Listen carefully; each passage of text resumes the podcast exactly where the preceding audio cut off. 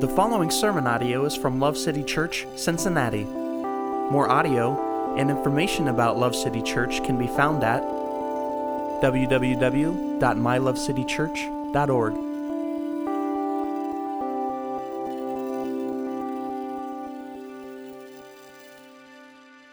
We're going to continue this week in our sermon series called Roots. And uh, in this series, we're exploring the core values of Love City Church.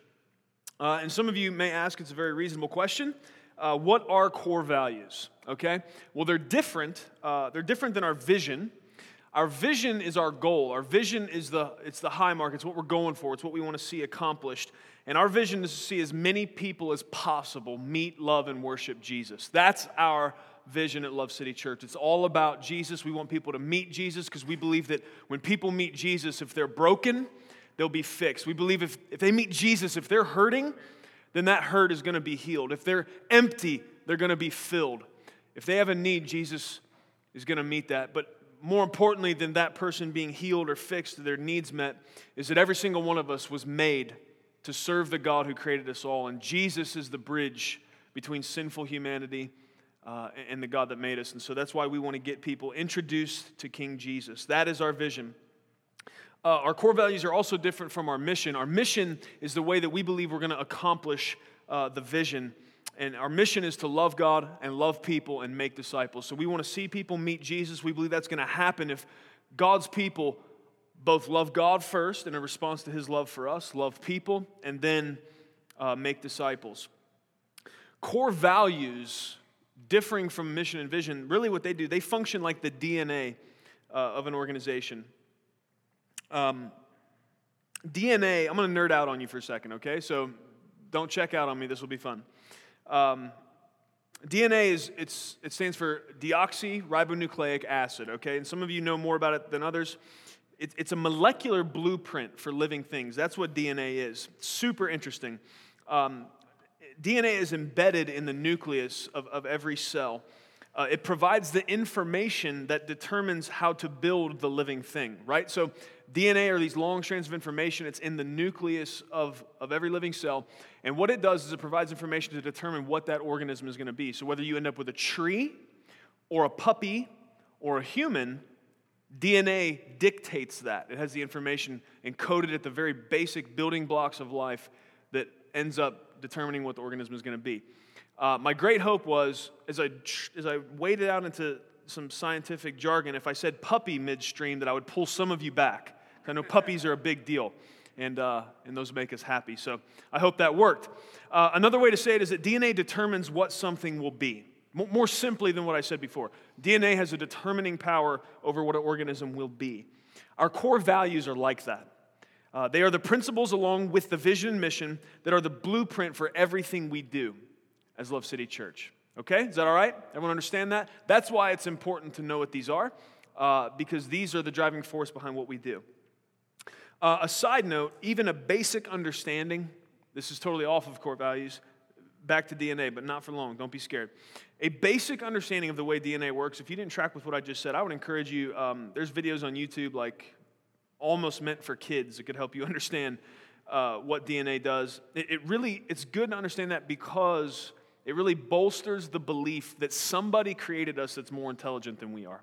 If you understand how DNA works, it just there's, I, guess if you just have a a absolute um, incredible. Uh, determination to have an atheistic viewpoint, you could try to explain it away, but there, there's just when you look at the way biology happens, it, even at the most basic level, it just screams somebody made this. and it, it, bolsters the belief that um, somebody smarter than us made us. Um, we understand the chemical processes surrounding DNA, but we still can't explain how uh, there's information encoded in cells all the way down to the molecular level, and that the strands of DNA they are equivalent so, coiled up inside a cell, and you guys remember at least this from like life science. That was the easiest one in high school, right? Cells are the, I mean, it's small, it's the building block of life. So, even way smaller than that, down at the molecular level, woven like spaghetti inside of a, see, I mentioned food. Some of you, I saw your eyes light up. He's like, science, science, science, spaghetti. What? What? What? I'm here, right? So, and I almost, almost fell. I don't know what happened. Um, Maybe I'm hungry. So, but th- that strand, literally, the information contained in just one strand of DNA, it's equivalent to, to millions of letters. And that's a sequence that comes together that determines how the proteins go together, that ends up determining what that organism is. Uh, listen, I'm not real smart, but man, it sure seems like somebody was involved in that. Where did all that information come from? All the way down at the most basic level. Um, you know, and of course, it can get weird, and you, there's other ulterior uh, or you know uh, alternative theories. But um, I just think understanding science, even at the most basic level, really it points to God. So I'm sorry that I geeked out on you for a minute. I, I honestly am. Uh, I can tell that you did not enjoy that as much as I did, but uh, I had fun. So you know what? Praise the Lord. I have the microphone. Um, and relax. There won't be a quiz. Okay, so you won't. I'm not expecting you to know any of that uh, it's just really it's astounding to me how blatantly obvious that the fingerprints of god are in his creation um, and, and, romans 1 tells us that doesn't it that the, the evidence of god's incredibly powerful nature it's evident if you just look around and so uh, i'm just glad to be a christian today glad to know the truth about him uh, last week we discussed our first core value uh, and it's the one from which all others flow and that core value is that we are gospel centered in everything. Uh, the gospel is the good news about Jesus, and without it, the church at large would have no reason to exist. And so it's pretty important. And that was our springboard. Um, and this week, we're going to cover our next core value. Uh, and as we do that, would you turn with me to uh, the book of John, chapter 8? And we're going to start in verse 1 take a little different approach tonight to this subject than we have in the past. Um, book of John, chapter 8, verse 1.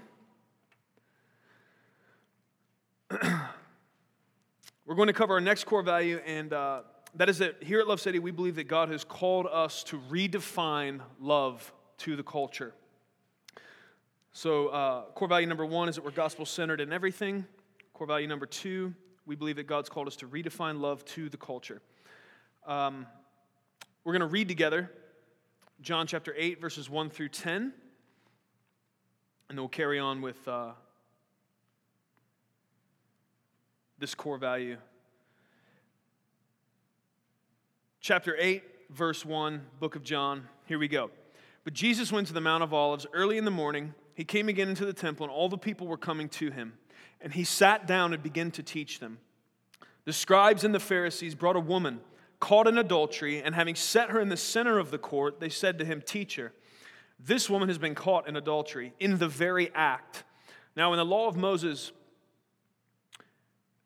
commanded us to stone such women, what then do you say? They were saying this, testing him, so that they might have grounds for accusing him. But Jesus stooped down and with his finger wrote on the ground. But when they persisted in asking him, he straightened up and said to them, He who, was out without, he who is without sin among you, let him be the first to throw a stone at her. Again he stooped down and wrote on the ground. And when they heard it, they began to go out one by one, beginning with the older ones. And he was left alone, and the woman where she was in the center of the court. Straightening up, Jesus said to her, Woman, where are they? Did no one condemn you? She said, No one, Lord. And Jesus said, I do not condemn you either. Go. From now on, sin no more. Amen. First thing we got to know is you're the woman caught in adultery, and so am I. Right? Our sins are different, but um, we've all been, we've all had that experience of grace with Jesus if we've put faith in Him. Um, also, a matter of curiosity, and you know. I, it gets a little scary people start saying, I'm going to ask God this question when I get to heaven, because most of the time it's got like this prideful, he did, you know, he, uh, he owes me an answer type of attitude, which he doesn't. Um, I just, I want to know what Jesus was writing on the ground, don't you? What was he writing on the ground? Was it like all the stuff he wished he could say out loud to those guys? Um, that just, he knew if he said it out loud, it would make the scriptures. And like, so he just had to, okay, I'm going to just, we'll write this on the ground. Um, I don't know. He may have been venting there. I mean, if you notice, Jesus stayed pretty frustrated with religious people that thought they were better than everyone else. You see consistently through the scriptures broken people, uh, sinful people that knew they were broken and sinful. Jesus had a lot of compassion for them. And you see consistently people that thought they had it all together and they, they were, um, you know, better than everyone else and, and they were the religious types. Jesus said stuff to them like, You guys are whitewashed tombs full of dead men's bones. So those are that's a good thing for us to remember. that doesn't mean go and sin, therefore grace can abound all the more, right? Paul told us that. We don't go be wretched on purpose, but definitely don't slide over the other side and start thinking you got it all together. I, I want to stay as far away from that as I can. I want to stay humble and fully reliant upon Jesus and His grace every day, all day. Amen? Or am I alone on that one? Good. Awesome. Okay, so um, you may be wondering, did I read the wrong verse? Aren't we talking about re- redefining love to the culture? I'll just say to you, no, hold on for a second. We'll get there and it'll make sense. We're going to come at this from a little different angle than we have in the past. Um, you could ask the question what does it mean to redefine love to the culture? Well, first of all, we believe that God is the one who spoke and created all things, and that He then gives all things their definition. So when we as humans begin to think uh, we have a better or updated version of a definition for something, it's normally out of pride or stupidity or both. If God has defined something, He does not need our help uh, because we're modern man and we have the internet to come help him define it better. Uh, God is the one who spoke and created all things. When you're let there be light guy and let there be this and let there be this other thing and stuff just out of nothing starts to exist, you get to define everything, right? Everyone cool with that? I mean, the rest of the premise of what we're going to talk about doesn't make much sense. There is a definition for love. Where does it come from? Webster? Merriam?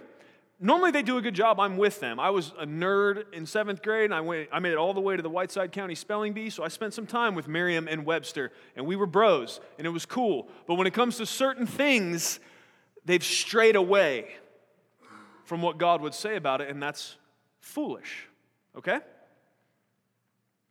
Tell you're excited about that. Good.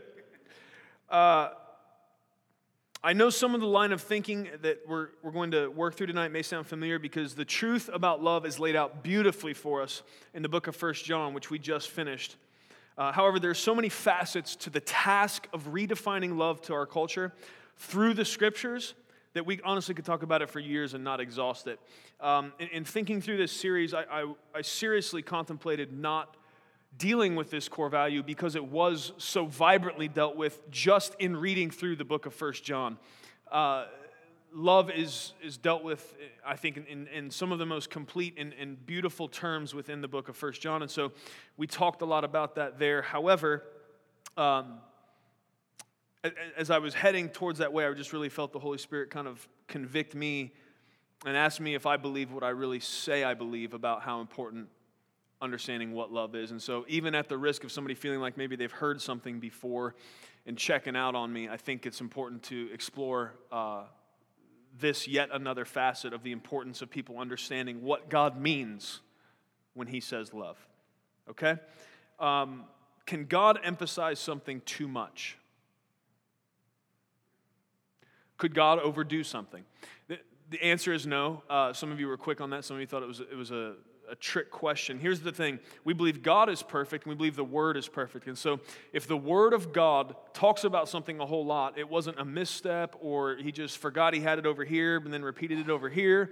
We believe the Word is inerrant and authoritative and perfect. And so, if God talks about love a whole bunch, he meant to. It was intentional, it was for our good and for his glory. Um, and I want you to just be, I want you to hear me say that this is not some weird, irrelevant pet peeve or personal uh, Pastor Vince tangent. Until I read that out loud, I didn't realize how much of an alliteration it was. That was pretty good. You, are supposed to do that on purpose. It's supposed to make you more excited about it when all the first letters line up, but there you go. It was an accident. I'm an accidental poet. Um, if First John tells us twice, okay, that God is love, and if Mark 12, we see that Jesus is challenged and, and they come to him with this question Teacher, what is the greatest commandment? And what he tells us is that you should love God with all your heart, soul, and mind, and love your neighbor as yourself. And if we have Paul telling us in Romans 13 that if we will love our neighbor, we will fulfill the whole law. And if we have Peter telling us in 1 Peter 4 that above all, we should keep fervent in our love one for the other, then we have to know what love is. It's really important. I can't just gloss over that stuff and assume I understand what God means when He says love. What is God saying when He says He loves me? And just as important, what is He saying when He tells me I need to love you, my wife, my kids, my friends, my coworkers, and my enemies? What am I being called to? It's a good question, Pastor Vince. Thank you for I mean that I worked really hard on that. I'm glad you noticed. Not only is it emphasized time and again throughout the scripture, uh, this question of what love is, but it is on the mind of our culture. Okay, so sometimes what happens when we, we try to preach the Bible is, well, you know, sometimes we get into this like subculture Christianese bubble where like the stuff that we think is important, like nobody outside of the Christian faith cares about, right? And so we start answering questions that nobody's asking, and that's when you can fall into this kind of irrelevant pit where you're not very helpful. God calls us to a time and to a place, to a people with a mission to tell them about Jesus. So, part of what we do as good missionaries is we figure out what are the questions that people are asking around us. And so, I realize I could stand up here, you know, and, and every other week at least end up weaving the importance of, of, of the call of God for us to love each other and to love Him. And, and, and that could get to this point where it's just this, this personal deal that I think is real important and maybe nobody else really cares about it. Here's what you need to know though consistently, when you type just the two words, what is, into the Google search bar, Everyone, everyone familiar with Google?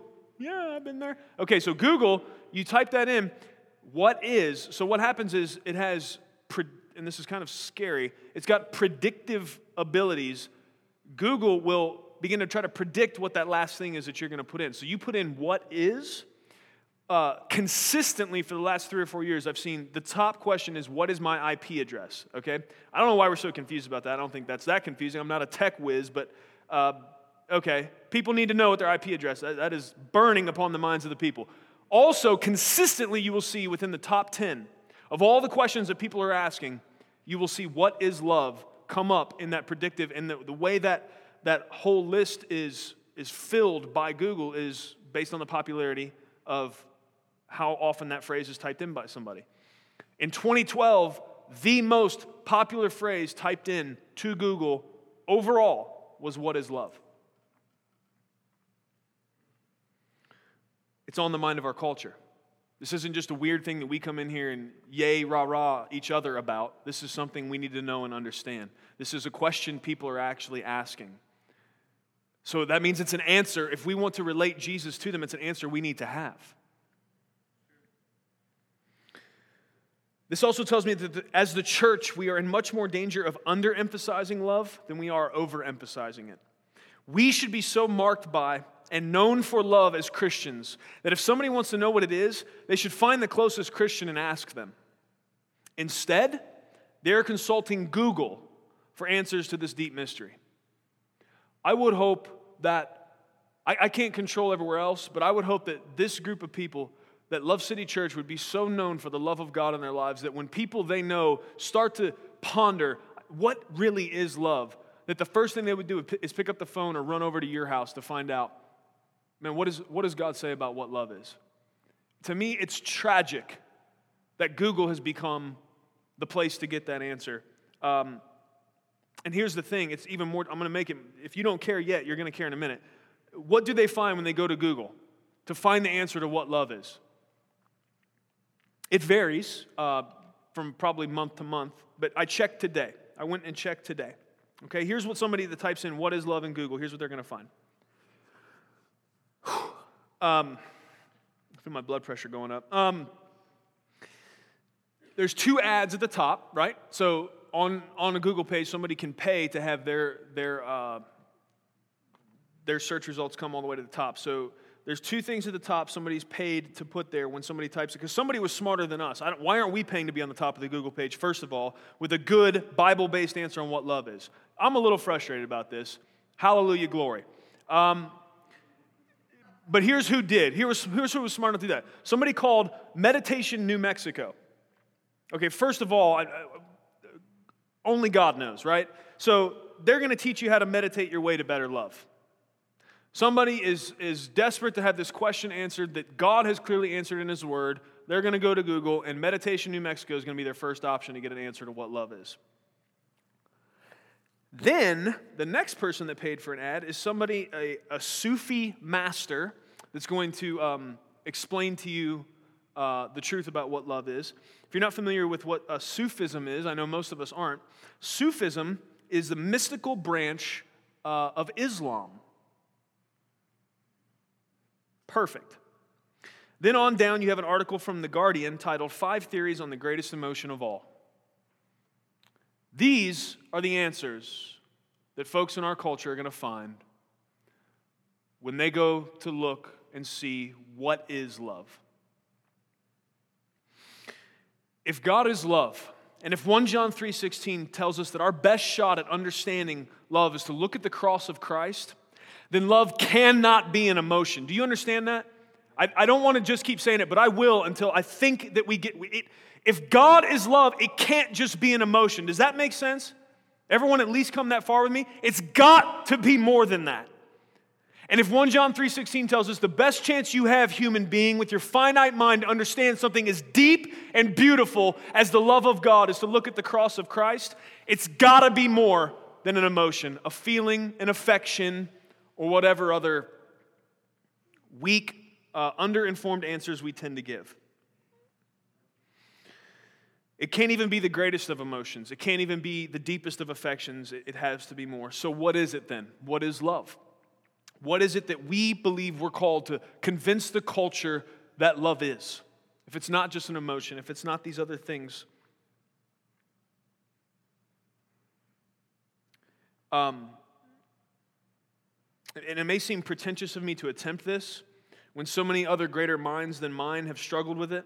Uh, but I believe that most of the struggle comes because they don't go to the very source of love to find the answer of what it is. That's where confusion comes in and it starts to get blended together, and, and, and it, God is not the God of confusion. And so um, I'm going to give you a short definition that I think is, is biblical and accurate. Um, I would minimally like you to know this one. Uh, I know often that I'm not, I'm not pushing you towards memorization because I realize that feels too much like school. And, um, you know, many of you put your last book down when you got your diploma and said, you know, I'm done reading, okay? Uh, I don't think that's a good plan, but hallelujah. I know some of you don't like anything that looks like school, but bottom line is um, we should read the word, period, but also um, we need to remember some stuff. And I want you to be ready to answer this question for somebody that if God would send somebody to you to get an answer of what love is instead of to Google, I would hope, I hope and pray that we'd have something better for them than some mumbo jumbo like Meditation New Mexico would give them. Okay? And I may get a letter from Meditation New Mexico. I don't know. This is going on the internet. They may not be happy, but I'm not happy. I'm not happy that they're defining love. They don't know what it is. If they're not going to take somebody to Jesus and his cross to define love, they're going to try to take someone through meditation into themselves to discover what love is, they will not find the right answer. And there is one. And it's real important that we get it. Okay, so here's the short definition. I'll give you, I'll give you the rest of it. You can write down and remember the whole thing if you'd like. What, what is the short answer to what is love? Love is a divine attribute. I want you to minimally know that. Love is a divine attribute. Now, the rest of this definition will, if, if you're not real familiar with those two words together, it'll give you a little bit more understanding. Love is a divine attribute. It is a part of the very nature and character of God that we can share in though imperfectly because of sin. So, the fact that love is a divine attribute, what that means is that love is a part of the very character and nature of God. For some reason, because it's true, John felt compelled to say, God is love. Like that, that, that gets so deep so fast that, that we can't hope to keep up. So, we, we try to take it in little bits and we try to understand all of what the scriptures tell us about what love is we see that the cross of Christ is a great image for us. It's an example for us to try to understand what love is. Uh, but clearly, it is a, is a part of the very nature and character of God. And, and we get to share in it as his image bearers, but we share it imperfectly because of sin. I can't love perfectly. Always somewhere mixed a little bit into the way I love my kids or my wife or love you, there's going to be this temptation for selfishness or, or, or some other sin, God loves us perfectly. He has no motive other than his love for us. That's beautiful. That's encouraging. God is the source of love and thus cannot be defined outside of him. God is the source of love and thus love cannot be defined outside of him. It is not just chemical reactions. It's not an emotion. It's not sexuality. Literally, go ahead today, go home and type in what is love in Google. Read the Guardian article. You guys think I make this stuff up. Here's the prevailing emotions. I wish I could, I wish I could make up stuff. Like the, the number one answer on Google is meditation New Mexico for that's gonna and, and some Sufi master. I wish I was making that up. I promise, because it's tragic. The God of the universe, the one who is the very source of all love, whose very character is defined by love, he gets to define it. So it's not just sexuality, it's not an emotion. Go through that Guardian article I told you about. That's what you're going to see. You're going to see here's the prevailing theories. And then they got a nun at the bottom with, I mean, that was the best one, but it still fell short. It's a part of God's very nature, and it's manifested in selflessness, humility, and sacrifice. Let's go back to John 8. How does John 8 have anything to do with redefining love to the culture. What does this story about how Jesus deals with this sinful woman, how does that teach us an important principle about redefining love to this culture today? It has to do with one of the more prevalent misconceptions that has risen about love, uh, and, and recently another word that has been misconstrued for love. And many people think today that tolerance is the highest form of love. That tolerance is the highest form of love. I'm going to say something, and this is just a good way to kick off this discussion. They're wrong. Some of you don't like that I said that because some of you have been trained that it's wrong for me to say that someone's wrong. How dare you? How dare you say they're wrong? If I was just a product of this culture, you'd be right. But I, serve a God who his opinion is right. And if someone else believes something different than his opinion, they're wrong. I'm a Bible man. I, I, and and I, I want us to never ever not be loving about it, but I want us to quit being apologetic for being Bible people, for believing that this God is right and that all those that oppose him are wrong. They're wrong. You all right with that? You happy about it? God's right. Let's say it that way first. Smile at me when I say God's right. Are you happy God's right? I'm happy God's right. But that means somebody's wrong. Because there are those that disagree with him. Right? Many people think today that tolerance is the highest form of love. They're not right. Tolerance is a cheap counterfeit for love. Tolerance has become a buzzword in the last few years and has quickly climbed to the top of most people's list of moral virtues. Tolerance is characterized by an extreme unwillingness to stand for objective truth. The end road for tolerance is that there is no right or wrong, that every person decides that for themselves, and anybody who disagrees with that personal interpretation of morality is intolerant and thus unloving. Because what they've tried to do is take the word love and weave it together with the word tolerant and make them the same thing. They're not. They're not the same thing. Let's learn the difference between love and tolerance from Jesus. I'll just ask you this question. We need to make sure we stay on Jesus' side when we go into this. Was Jesus loving? Not a trick question. Was Jesus loving? Clearly. The most loving. Always. He's our example. Yes, Jesus was loving. So let's see if he's also tolerant by today's standard. I'm going to read these verses to you again. Jesus went up to the Mount of Olives early in the morning. He came again into the temple, and all the people were coming to him. He sat down and began to teach them. The scribes and Pharisees brought a woman caught in adultery, and having sent her in the center of the court, they said to him, Teacher, this woman's been caught in adultery in the very act. Now, in the law, Moses commanded us to stone such women. What then do you say? They were saying this, testing him, so that they might have grounds for accusing him. But Jesus stooped down and with his finger wrote on the ground. But when they persisted in asking him, he straightened up and said to them, He who is without sin among you, let him be the first to throw a stone at her. Again, he stooped down and wrote on the ground. When they heard it, they began to go out one by one, beginning with the older ones, and he was left alone. Interesting that the older ones realized first that they were not without sin. For you younger ones, I just want you to pay attention to that. See, little details like that matter. Um, those of us that are younger and think we all ha- we have it all figured out, sometimes what we need to do is be quiet and listen to someone older than us. Let me, if you're young, say amen. See, what I want to do is just see across the whole congregation who thought they were young, too.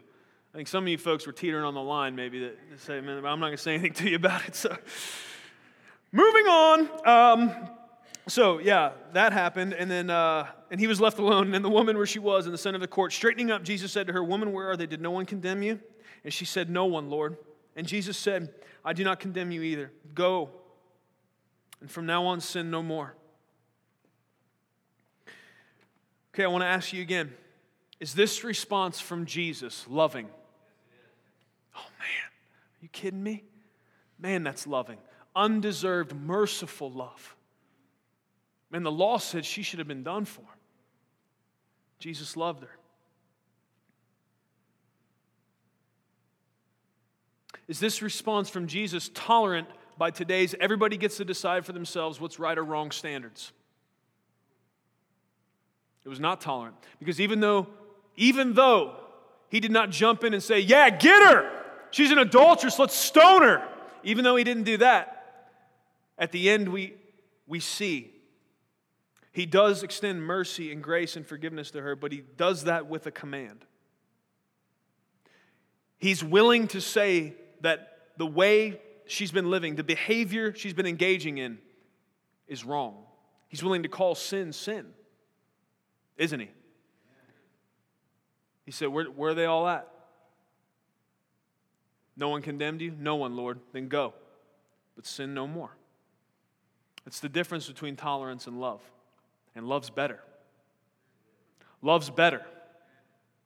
Because you get you get into this hyper tolerance mode, and it's just everybody's in their own bubble, and in my world, I'm king, and, and nobody can come into my bubble and tell me anything different. And then what, what, what we want people to be convinced of is that, you know, if, if that person, in, in, you know, they're in their happy bubble, they're, they're rolling towards a cliff, and they don't know it, that, you know, the best thing I should do is just leave them alone because I don't want to offend them. I mean, they, they clearly think that the way they're going is the right way to go. And so, who am I to come in and judge their sense of direction?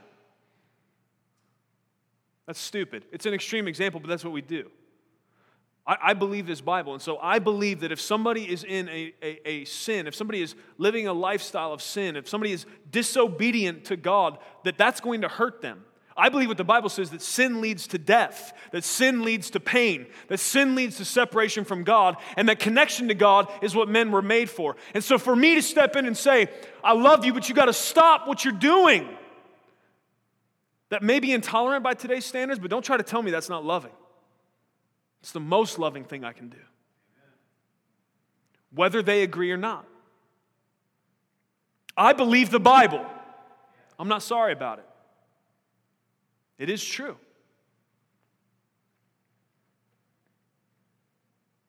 Jesus loves her and encourages her and accepts her, but he also tells her to go and sin no more.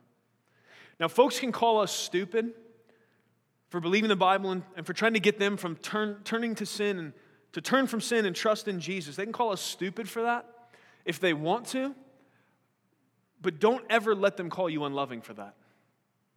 If they want to call us dumb, that's, that's fine. But look, if, if we're dumb for believing the Bible, then, then that's a separate issue. But it, what would be very unloving for me is to believe that, that men and women are eternal souls, really, that they're, that they're a, that they're a spirit with a body, not the other way around, and that eternity is forever. It'd be very unloving for me to believe that and believe that there's a heaven with God and a, a hell without Him, and for me to not do everything I possibly could to stand in the way of someone headed to an eternity without God and not say to them, Turn from sin and trust in Jesus. That would be the most unloving thing I could do, even if it's intolerant of whatever their perception or perspective is. Do you see that? Do you believe that? I need you to believe that. I need you to see that that's true. And loving is better than tolerant. It matters where it matters, most, and that's in eternity. One of the most loving things you can do is tell someone the truth, knowing that they probably won't like it. Now, we need to know this principle on the telling end and on the hearing end. Just in general, one of the most loving things someone can do, that you can do or can be done for you, is for someone to tell the truth, even though they know the person that's about to hear it probably won't like it. Why? Because conflict's not fun. I mean, there's a half percent of the population of us that thrive on conflict, and we're weird, and that doesn't, you know. Notice I'm using inclusive language because I'm probably in that. But bar those of us that are freaks, for the rest of people, confrontation is not fun. And so to go into a situation knowing that what I'm about to say is probably going to tick this person off, they're having to overcome their own sense of personal comfort, uh, the fact that I, I really don't want to get in an argument with you about this, the fact that I'm hearing a message from media and everywhere else every single day that tells me that me about to disagree with you is intolerant and that's going to make me a bad person. They have to overcome all that to come to you and say, I'm concerned about what you're doing. I'm concerned about this thing I heard you say. Uh, I, I think you may not be obeying Jesus with this certain action. If somebody comes to you and says that, please, please, please, please, Christian, be humble. Please understand that it, it's, it's more, even if they're wrong, it's more loving for them to come to you and challenge you than it would be to just let you go. That's what, that's what real family needs to do. I sure hope, I sure hope that somebody in here would have the guts. If I showed up on a, on a Sunday night and, and, and came in and had my, my new girlfriend sit with me uh, instead of my wife, I hope one of you brothers would have the backbone to come say, uh, Bro, what you're doing there could cause some pain in your life. And if I don't answer the wrong way on that one, let me just give you permission. Get enough dudes to do something physical to me till I start talking right, okay? Good. I saw Jason pointing in the back. Yeah, I think he, he's witnessing with that. He's, that's good. We got enough brothers now. We're growing. We got enough brothers here now. I think you guys could, could handle it. So praise, praise God. But you see what I'm saying? You should want that in your life. First of all, you may disagree with what somebody comes and challenges you on, but your heart should be soft just because they came and did it. Our, our default mode is to get hard. Our default mode is who do you think you are? You think you're better than me? How are you going to come and judge me? Man, would you throw that away? That ignorant old foolish talk? If somebody loves you, man, they're going to come and challenge you. Even if they're wrong, maybe they're off, you know what? Praise God. It's, it's, it's good to stop and check. It's good to have that conversation with them. Maybe they misjudged a motive or, or, or whatever. Then you get to talk about it. Then you get to love each other and keep marching forward. Amen? Amen. Amen. I want somebody if they're concerned. And I'm not, I'm not saying that we all now become, you know, Inspector Gadget with a magnifying glass trying to run around find stuff in each other's lives. I'm just saying, let's have the guts to love somebody enough to say something if they're in trouble. Right? Love is better than tolerance. All day, every day. We need to, we need to have, we need to have the, the, the fortitude to be loving and telling somebody something hard, and we need to be loving and humble in the hearing of something hard. And most of us don't do good with the latter, let's just be honest. Further distinctions between tolerance and love. To tolerate someone is to merely passively accept someone. To love someone is to aggressively pursue the best for them, often at great personal cost. You see the difference there? I can tolerate you and just kind of passively leave you alone. Love is going to cause me to pursue the best for you even if that costs me something. We are not going to succeed in the mission God has given us if we buy into this deception that tolerance is the highest form of love. We will not succeed if we merely tolerate those who believe differently than us or even those who are opposed to us. We have to do more than tolerate them, we have to love them. Do you see that? It's not good enough to accept what this culture has deemed the highest moral value or virtue. Tolerance is not enough. I need to love you. I need to love the person that doesn't know Jesus. I need to love the person that thinks that they're just fine without him. I need to love the person that's basically morally good or better than someone else they know. And so they think, based on that, that they're going to be okay when eternity comes. I can't just tolerate their alternative lifestyle or alternative set of choices. I need to love them, which means pursue into that, even if that means I'm going to be rejected by them. Amen? Amen. We have to pursue them for reconciliation with the God who made them through Jesus Christ and his finished work on the cross. We must be willing to tell them that there is one God. That, that can seem so trivial and obvious to a group full of Christians. But I need you to understand that that is, in many ways, highly offensive to say outside of here. But you need to be willing to say it's loving to tell somebody there's one God, because there is. And there's one way to please Him, and that is by putting faith in the perfect life of Jesus and His substitutionary death and His triumphant resurrection. Many will be offended that you presume to know the one way to God. But the reason you presume that is because these scriptures are the only way we have to know what it is God thinks about anything. And what He's made clear in these scriptures is that no man is going to earn himself a spot in eternity next to God in relationship with Him. Nobody's going to fix the sin problem in and of themselves. That what they need to do is come and humbly admit that they are imperfect and in desperate need of the reconciling power of the gospel through Jesus Christ and what He did on the cross. And we need to be willing to say that even if it means initial rejection, even if it means that they decide we're stupid or backward. I don't care. I don't care. I don't care if that means their opinion of me changes. I got to love them beyond caring about my own image. And as the Holy Spirit comes behind that boldness and that love and begins to water those seeds that are planted in their heart because we do love them enough to pursue them with the gospel, we'll see more people come to Christ. I need you to be bold in love, Love City. I need you to care about this more than your schedule and your convenience, because oftentimes those things push out opportunities to stop and let somebody know there's hope in Jesus. I know life's busy. I promise to God, if anybody on this planet knows what it's like to have a full calendar, it's this man standing in front of you. And yet, I also want to admit to you that my sin is often when I let that calendar dictate to me that I don't have time to stop and love somebody with the gospel. Amen? Amen.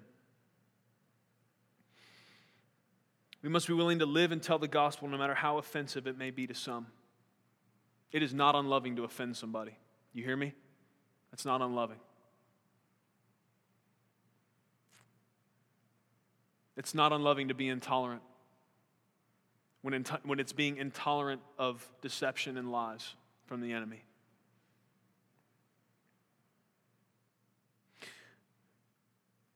You know, every week, as a part of our deep conviction of being gospel centered, I, I, I, talk about the gospel and I start with the bad news. It's, it's awesome to read through your membership packets, those of you that have filled those out one of the questions is just explain to me the gospel. I want to, I want to see you write the gospel out and um, to see how so many of you, it's, it's working. You understand that you couldn't really explain the gospel well without first explaining that there's a need for the gospel. And um, the, the bad news is the most offensive part of this deal. And so you need to know that. That's why, for a long time, many people have shied away from it. The bad news is that you're not good enough. Can you imagine going out of here and saying that? Imagine going out of here to your job and saying, You're not good enough to go to heaven. Mm, but it's true, isn't it? If they don't have Jesus, if they have not put faith in the finished work of Christ, actually, aside, it's true for everybody. If we have or we haven't put faith in Christ, I am not good enough to go to heaven. Wow, that's potentially offensive. That's potentially intolerant but it's really, really loving. And love trumps the other stuff. I need to be willing to let people know the bad news. The bad news is that God created everybody perfect, but we messed that up. We wanted to make our own rules. We wanted to decide. This sin has it's been all the way from the beginning. All of this stuff, all of this debauchery, you can look at what this downward spiral that our culture is in. You trace it all the way down to the root. It's this pride in man of wanting autonomy, to be our own king, to be our own ruler and it's sinful. And from the beginning, that's what happened. That's what Satan was able to whisper to Eve. Did God say that? Oh, no, no, no, no. You're not going to die. What's going to happen is you're going to be like God. Notice that that's, that was the thing that got her attention. Ah, equality. Ah, I won't have to be subservient to someone greater than myself. It's a sin of pride. It's always there. It's the first temptation the devil used, and he hasn't stopped yet.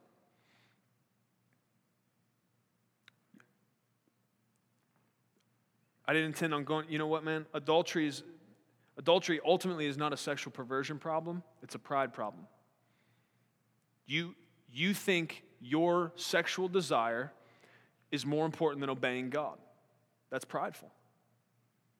That pornography problem, that's not ultimately a sexual perversion problem. It's ultimately a pride issue. My sexual fulfillment is more important than obeying God.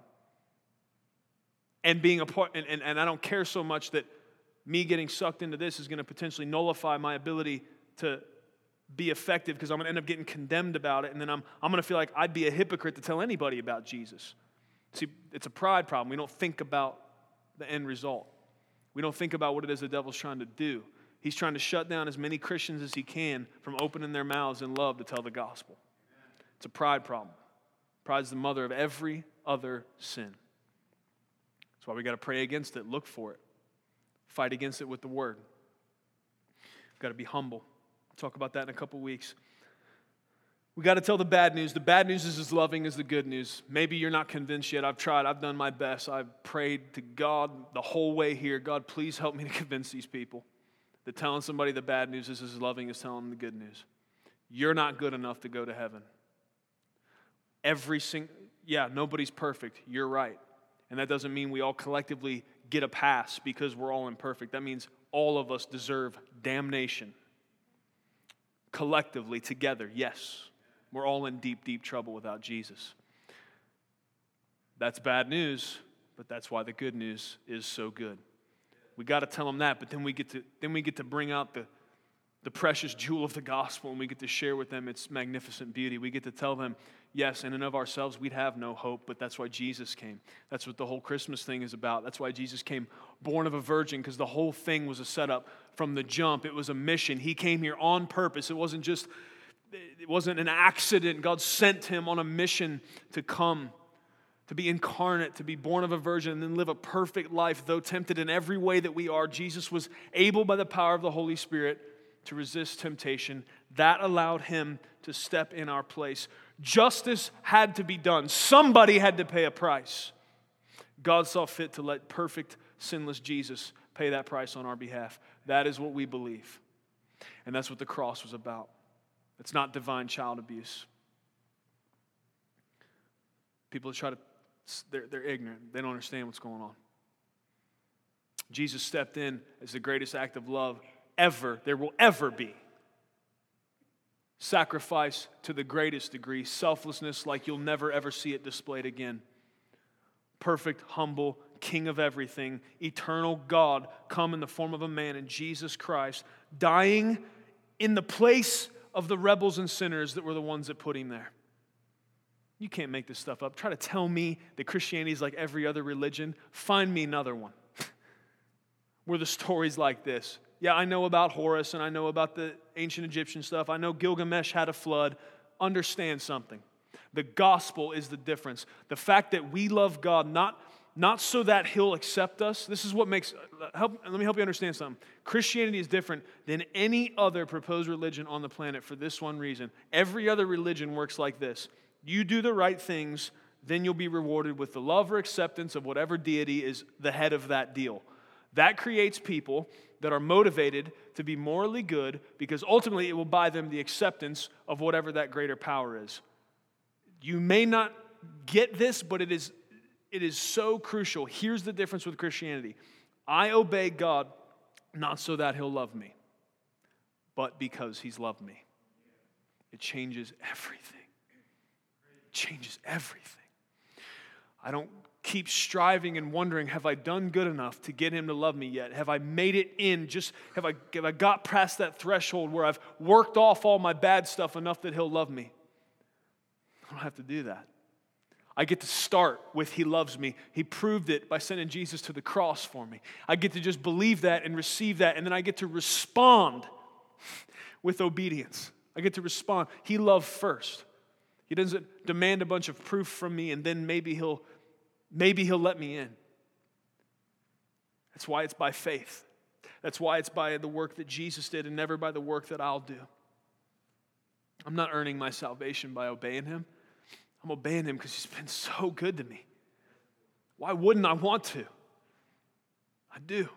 I want to please him. I want to, I want to never, ever, one day, with one thing I say, and I, and I know I do, but I want to repent fast. I don't ever want to make him look bad. I want to make him look good. I want to point as many people as possible to this amazing love that is only found in Christ. I want to point them to this perfect Father that doesn't make his kids earn their love, but does everything he can through his word to assure us that we already have it and then allows us to respond to it. Changes everything. There's nothing else like that. Don't tell people that Christianity is just a, another, another man made fairy tale among others. It's not. This is the truth. It's the way things really are. And though it may be offensive, it's the most loving message that could ever be told. May we never back down from the demands of true love. May we be a people so filled with the love of God, the love that He first gave us, that it will pour forth out of us so mightily that it can never be contained by popular opinion. May God be glorified as we refuse to accept cheap imitations like tolerance. And instead, we stand boldly offering real love to our friends and our neighbors and our families and our enemies alike. Amen. Let's pray together. Father, we come before you now in the name of Jesus. Lord, we love you, and we mean that. Lord, we love you because you first loved us. We would not have any idea what that even means without you. We wouldn't know what that means without your word. We wouldn't know what love is if we did not have the example of the cross. We see sacrifice and selflessness in all their splendor at the cross. Help us, Lord, to fix our gaze on the beautiful cross, Lord. There's so many voices in this culture. There's, there's this constant pull for us to exalt tolerance and exalt acceptance of, of all and every idea above what is really loving, which is to tell as many people as possible where real hope is found, where real love is found where purpose is found, where joy unshakable is found. God, help us to have a deeper desire for the people around us in our lives and in our, the places that we work and in our families, Lord. Let us, let us not have this, this, this cheap, half hearted desire for them to find true joy in you. But God, I ask you to ignite a fire, not only that we would pursue you with passion for our own lives, but God, that we would have a greater passion for others, that our great desire would be for us to see them know you and walk with you and love you and serve you. We thank you, Lord God, that we can ask for this. We thank you, Lord, that, uh, that you hear our prayers. We know that that's only because of Jesus. Lord, sometimes it's very easy for me to take for granted even the fact that you hear my prayers. I can begin to think somehow I'm entitled to that. Somehow I'm important enough that you should listen to me, God. I realize that without the sacrifice of Christ that day, my, my prayers would fall to the ground. They would not reach your ears. But thank you that because of Jesus, You've invited me in like your son to come and bring you my needs. As trivial as they are in the grand scheme of things, Lord, you are never taxed or burdened by my needs. And you want me to come and bring those to you. And Lord, I'm comforted that you already know what they are. Lord God, I ask by your Holy Spirit that you would you would bring those scriptures to every person within the sound of my voice. Lord, I, I, I, can tell right now by your Holy Spirit that those are, there are those in this room that feel somehow their prayers are unworthy, that they've not done enough that you should listen to them, or that they've been wayward or done something to make you not love them. And, and Lord, I just ask that you would come by your Holy Spirit, wrap your, your loving arms around them. I ask you to come and, and just pour out of their heart any deception they believed about you and your character and pour in instead the truth that you're merciful and wonderful and loving and perfect. And the way you want us to come to you is like kids coming to a good father. Thank you for these things. Thank you for hearing our prayers. We love you so much. In Jesus' name, amen. Thank you for listening to audio from Love City Church, located in Cincinnati, Ohio. Feel free to make copies of this message to give to others, but please do not charge for those copies or alter the content in any way without permission. To give or find out more about Love City Church, visit www.mylovecitychurch.org.